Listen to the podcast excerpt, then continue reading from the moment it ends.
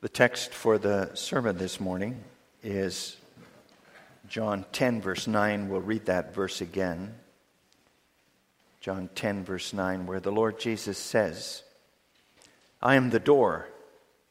If anyone enters by me, he will be saved and will go in and out and find pasture.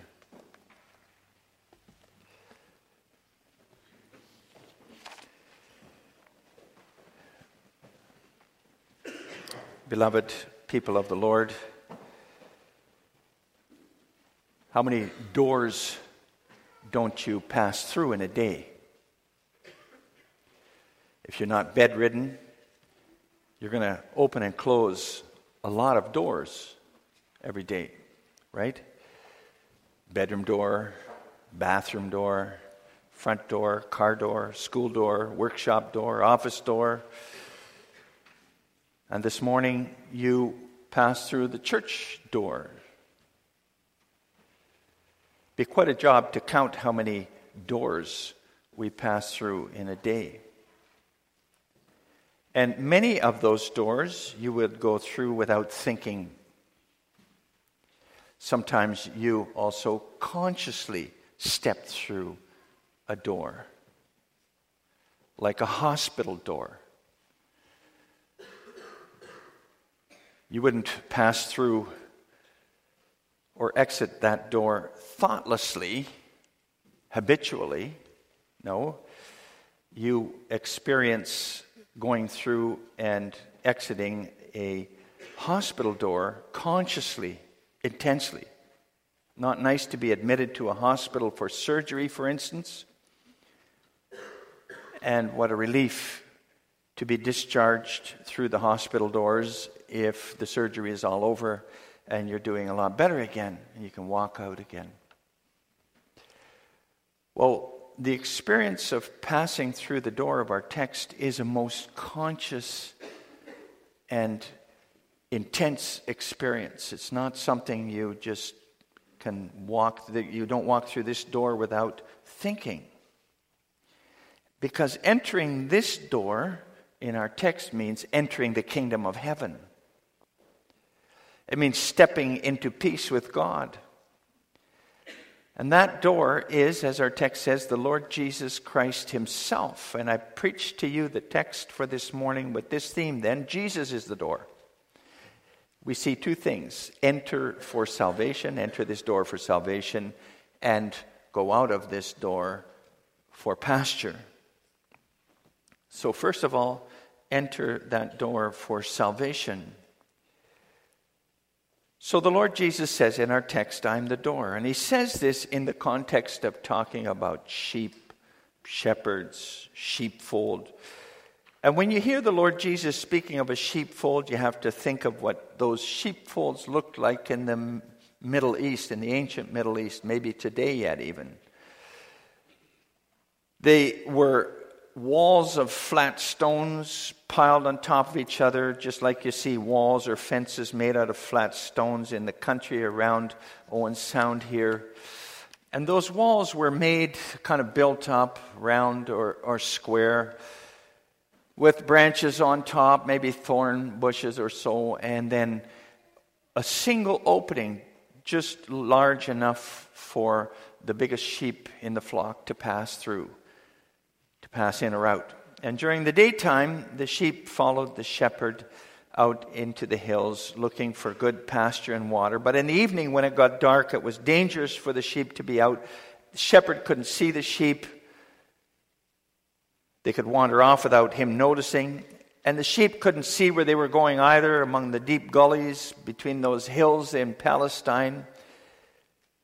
They could easily fall off a cliff and into the depths, and nighttime was also the time when the animals of prey were out looking for, for food lions, bears, wolves.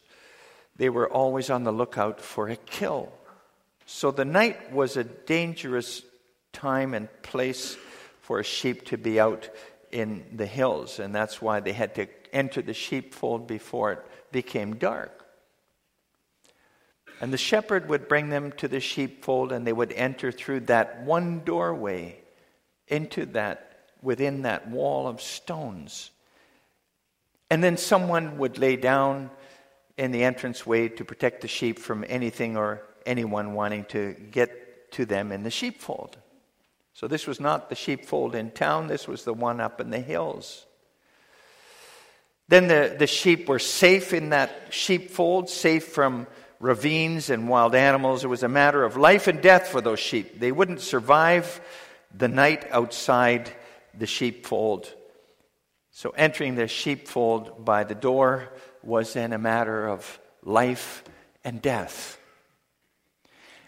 And the people that were sitting around Jesus when he was talking about this would have thought in those terms when they heard him I am the door of the sheep, and if anyone enters by me, he will be saved. Outside, everything in this world has become dark because of the fall into sin, darkness. Satan, the Apostle Peter describes in his letter, Satan goes about like a roaring lion seeking someone to devour. He lurks around trying to capture and consume the Lord's sheep with temptations, fears, and doubts. He wants to drag you off into the deepest darkness with himself, into eternal death. And it's awful to be captured by him and to be drawn by him into a life apart from God. Apart from God, in whom alone there is, is peace and safety and comfort. In God's kingdom, there is life because God is the source of life. Satan can't come into his kingdom to take anybody away. It's safe in his kingdom. However, between God and us, there is this wall the wall of our sin and the wall of God's holiness and his wrath against sin. Nobody can approach God and live. But Jesus God's Son came as man to bear the sin of the world, and He is the Savior and mediator of His people, His church. And He broke through that wall of holiness, God's holiness, and the curse uh, against our sins. He broke through that wall on the cross on Golgotha. He descended into hell, cried out to His Father in heaven, but there was no answer. For three awful hours, the Son of God was shut off from his Father, whom he loved with perfect love. And he endured an eternity of God forsakenness in those three hours. And therefore, there is an opening for us to God through him. Through faith in him. That's what he's talking about. And in Hebrews 4, it says, Therefore, we can come boldly with confidence to the throne of grace to obtain mercy and find grace to help in time of need. There is access to God and to his kingdom. And that access is Jesus Christ, who says in our text, I am the door. He is the door to eternal safety and peace. If anyone enters by him, he will be saved and be safe. So you don't enter that door of our text thoughtlessly, automatically. We mentioned before going into a hospital door for surgery. You experience entering that hospital door consciously, intensely. You had all the pre surgery appointments and everything else, and it was building up to that. But you experience entering this door, which is Jesus Christ, much more consciously and intensely. For when you enter that door, which is Jesus, you understand that you're stepping out of the darkness, out of the danger of becoming a quarry of Satan. And then you understand that outside this door, I'm lost in my sins and guilt. outside this door I'd be subject to exclusion from the presence of God forever. I'll be subject to the terrors of hell forever. There's only one way to be saved from that and to be received by God and at peace with God, and that's to enter by that one door, which is Jesus Christ. I am the door, he says. And that door is big enough for the biggest sheep in the flock to enter through into that sheepfold. The shepherd makes sure that it was big enough for all his sheep. Jesus, the door, is big enough for every sheep, every sinner can escape the darkness and enter God's kingdom by him. You can escape the darkness and danger and futility there is in this life, this fallen life, by entering into the kingdom of God's peace through Him, through Jesus Christ. The Spirit calls you today to enter by Him. And have you entered, brothers and sisters, consciously? Have you gone in consciously through Him to escape the coming wrath? You can't do that automatically just saying, Well, I go to church and I do all the right things. No, consciously stepped through that door to escape the coming wrath. You know, that to escape the coming wrath could be the inducement to go to that door, that you escape the eternal darkness of hell. It's not a noble mo- motivation, mind you. The, the, it's not the ultimate one. The ultimate motivation has to be love for the Lord Jesus. But it can begin with that fear that you don't want to end up in hell with the devil and therefore you flee to Jesus. Think of the jailer, Acts 16. He fell down trembling before Paul and Barnabas and he said, Sirs, what must I do to be saved? What, what must I do not to be lost? That's how it started with him. And they said to him, Believe in the Lord Jesus Christ, and you will be saved, you and your household. Go through that door, which is the only door to salvation, safety, and peace. I am the door, Jesus says in the text, and that meant, means enter through me. In other words, it's no good for the sheep just to come close and hang around at the entrance by the door, hang around outside, then you're still outside close to the door, even leaning against the wall, It's still outside in the dark. No, you need to consciously step through that door. Stepping through the door of the church is good, but you also need to step through the door here in the church, the door which is Jesus Christ.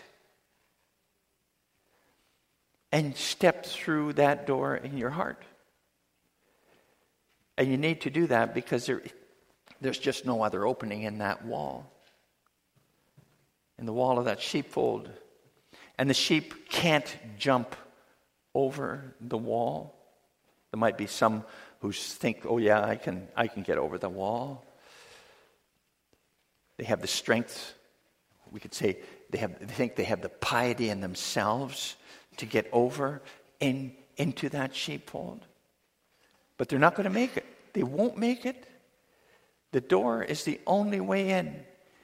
And the mark of sheep of true Christians is that they seek their life outside of themselves in Jesus Christ. They enter by that door because they're His sheep.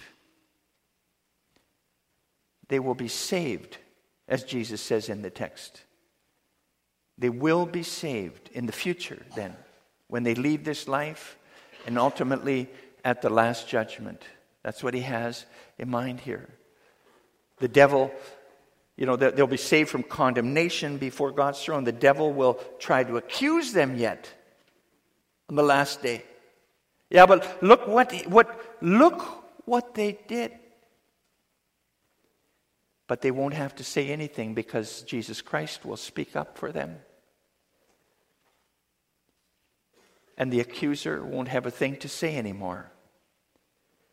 Because it's all been dealt with in Him. And then Jesus will say, Come, you blessed of my Father, inherit the kingdom prepared for you from the foundation of the world. We come to the second part of the sermon go out of that door and find pasture. I am the door. If anyone enters by me, he will be saved. And then Jesus adds, and will go out and come in and find pasture. Think again, congregation of sheep and sheepfold here. Every evening, the sheep go back to the sheepfold, go in by the door. They spend the night there in, in the sheepfold in safety. But the following morning, when it's light again, they go out because there's no food for them in that sheepfold. They need to go out via that door in order to find pasture. Out among the hills is where the pasture is, and they can find food. So the metaphor actually changes here. It's obvious that Jesus isn't saying that you enter God's kingdom by Him and that you can also exit that kingdom again via Him. No, the idea here is that through Him you not only find safety from spiritual danger and destruction outside, but in Him you can also find spiritual sustenance by going out through Him. Jesus is the door through which we can go in and be saved from spiritual ruin but He's also the door through which we can go out and find spiritual nourishment for our souls again and again and again. So, through Him, we not only go into safety and peace with God, but through Him, we also go out to pasture to be nourished in our faith, hope, and love. And pasture that is good for the sheep is God's Word, the Bible, and the preaching of the Word. That's what the sheep of the Lord Jesus feed on the gospel and the sacraments of baptism and the Lord's Supper. Through those means of grace, the abundance of God's salvation is spiritually consumed by his sheep. And that salvation of God is then in Jesus Christ. He is the door, the way of, to that salvation. Jesus Christ, in his states, in his offices, and in his natures. First, in his states, the state of his humiliation, how he became man, how he suffered, how he gave his holy life for us. That is a pasture where we taste the abundance of his love. And then there is the state of his exaltation, his resurrection, his ascension. And in that pasture, his sheep feed on the abundance of his riches life eternal, righteousness, and glory. And we mentioned his offices. As the highest prophet, you know, prophet, priest, and king, as the highest prophet, he teaches us to know our sins and he explains his awesome salvation for us. And he teaches us to walk in his ways. And as our only high priest, he always prays for us, for our protection, prays on the basis of his sacrifice so that we may be where he is in glory. And as our eternal king, he governs us and empowers us to bear our cross and keep up the good fight against the devil and our own sinful nature so we'll be able to receive the crown of victory in the end, which He obtained for us. And finally, so it's His states, His offices, and His natures that I want to mention here. His natures. That He is man means that He became like us in every way. And that's why He could take our place on the cross. And that's why He can now also sympathize with our weakness for he was tempted in every way as we are, only without sin. And his divine nature, divine nature, so his, that's his human nature, his divine nature means that he can bear the full burden of our guilt before God and that he can do it at one time, take it away in one time. And that means he's more powerful than our fickle hearts. And do do you, do you realize that I was actually summarizing what we confess from the Bible in the Heidelberg Catechism? In Lord's Days 11 to 22. What is confessed there from the Bible is actually lush green pasture for us to spiritually graze in and to spiritually grow through and be nourished through. And there's more, there's lot more, lots more to feed on from the gospel. If you think about that. Through Christ, we come to know God the Father and the love with which He loved us from eternity already. What a pasture to graze in, to spiritually meditate on God's electing grace. And we see the Father's almighty providence, whereby He so governs and upholds everything that nothing happens without His will and His good purpose for us. Thick green grass to, to, uh, to, to graze on, the pasture. And through Christ, we also come to know the Holy Spirit, who sets God's seal on us and regenerates us so we can love and serve God. And we confess all that. That's all that is in the Bible. You find that in the Heidelberg Catechism too. All of that is lush green pasture to graze in and be spiritually nourished and strengthened by. And Jesus Christ is the doorway to those lush green pastures. Through Him, through the grace He worked out, we can come to God and know God more and more. We've sinned against all God's commandments. We've kept none of them. We're still inclined to all evil. So there's no merit at all from our side. Yet God, for Christ's sake, because of his satisfaction, righteousness, and holiness, grants us complete salvation as if we had never sinned at all. And that, that's all for us. Everything in that lush green pasture for us. We can walk around and enjoy it all through Christ. Take it all in. Be strengthened by it. Of ourselves, we deserve to be turned out to dry, empty desert. But in Christ, through Christ, we receive abundant food and drink to be spiritually nourished to eternal life in the gospel. No wonder that David wrote in Psalm 63 You fill my soul with rich delight as with the joys of lavish feasting. David was thinking of this. There's spiritual, spiritual abundance in the gospel, congregation. More than enough for a lifetime for many lifetimes, for eternity. The Lord's sheep have lots to feed on and to grow through in the Word. So, so good then to open that Bible every day and be in church under the proclamation of the gospel. If at all, if at all possible, twice every Sunday to feed as sheep in the good pasture. So good, Father, to so good to do that and so beneficial to witness a baptism in church, to see how he promised to wash away my sins and to cleanse me, my heart with his spirit. And so positive, too, to take part in the Lord's Supper be nourished at his table. The Lord Jesus promises to nourish us with his body and blood to eternal life. You go from strength to strength then. And do you experience that, brothers and sisters? That going out to pasture like sheep, going out through that door of the sheepfold, which is Christ, and finding pasture to graze in and to grow through?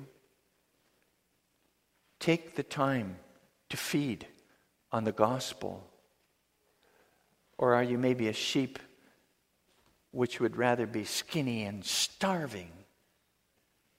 Sheep which doesn't want to leave the sheepfold and go out in, in the hill and find pasture and graze. A sheep which isn't really hungry for spiritual food, not intent on going deeper into God's word. Isn't a sheep that isn't that interested in the worship services and in the sacraments. A sheep that doesn't bother making time for Bible study. Then you're starving yourself spiritually. While there's such an abundance of spiritual nourishment in the gospel, in all the fields of doctrine which we confess, a feast on the lees. You know, that, that if there is that lack of desire for spiritual nourishment, that has a cause. That has a cause. If a child isn't hungry at supper, you, you ask them, are, are you sick or something? You feel sick? Or maybe, maybe you have to ask, what did you eat before you came here for supper? Maybe they ate a whole bag of chips before supper. If that's the case, it's no wonder he's not hungry, right? It's the same with spiritual hunger for the Word and the proclamation of the Word. You know, an, inf- an infection, you can have an infection due to holding on to a sin in your life that you don't want to let go of that can ruin your appetite for the Word. You don't sit comfortable anymore under the proclamation. And my advice is then let it go and keep eating. Keep eating. Keep coming. It's exactly when you don't have that much appetite that you need to open your Bible and you need to be in church. That's the only medicine against those infections. Or is the cause of your lack of spiritual appetite that you've eaten your fill of junk food. You've eaten too much junk food. That can happen too. You stuff your mind with other things like restricted movies or adult books or enjoy, and enjoying the sins depicted in them. Those things are going to affect your spiritual appetite too. And then you're not going to have that much of an appetite for the Word the gospel of Christ. And you don't feel like worship on Sunday. You'd rather stay home and lay on the couch and watch a show on TV. Or even if you're in church, you'd rather actually not be there and you can't keep your, your mind on the opening of the Word. And you spiritually starve yourself and you know, that'd be terribly sad for you. Because you could have such a stronger and healthier and more robust spiritual life, which is actually the real life. Your life could be marked by so much more assurance and joy in Christ. But you stay so spiritually weak and skinny and unhealthy, and then others are not going to be jealous of you at all. It'll just turn them off. They're not going to be interested in being sheep of that sheepfold at all. And so sad. So repent if that typifies you. Repent. Go to God in Christ, Lord. I've let the bacteria, the virus of sin into my life. And I've eaten a lot of junk food that's no good for me and uses up space in in my head. Be merciful to me. Forgive me. Help me, Lord. And then, and then go out and find pasture. Listen to the gospel. Know and get to know better and better the church's confession of that word too. Church has gathered it over time, over history, and put it together in beautiful confessions in order so that you can understand, graze in the pastures of God's salvation. And then you'll go in and out freely. The Lord actually used an expression in our text which comes to the fore more often in the Bible. For instance, Psalm 121, we'll sing that at the end. Psalm 121 When you go out, when you come in, the Lord will fail you never, but keep you safe forever. That means be spiritually safe and secure and healthy, spiritually healthy with Him day and night, no matter what happens in your life. You'll always find pasture, and the Lord will give you His word and the sacraments and make you spiritually strong and healthy even if you're physically weak and declining, He'll call you, comfort you, encourage you, and if needed, also chastise and admonish you. Your whole life through, He'll never slumber nor sleep, but take care of you always. So Jesus says in the text, I am the door. The sheepfold is the kingdom of heaven. The pasture is the gospel, the word of God. If you're outside that sheepfold, you're going to miss everything God has given to his son. So go in through that door and then also go out and find pasture. Amen.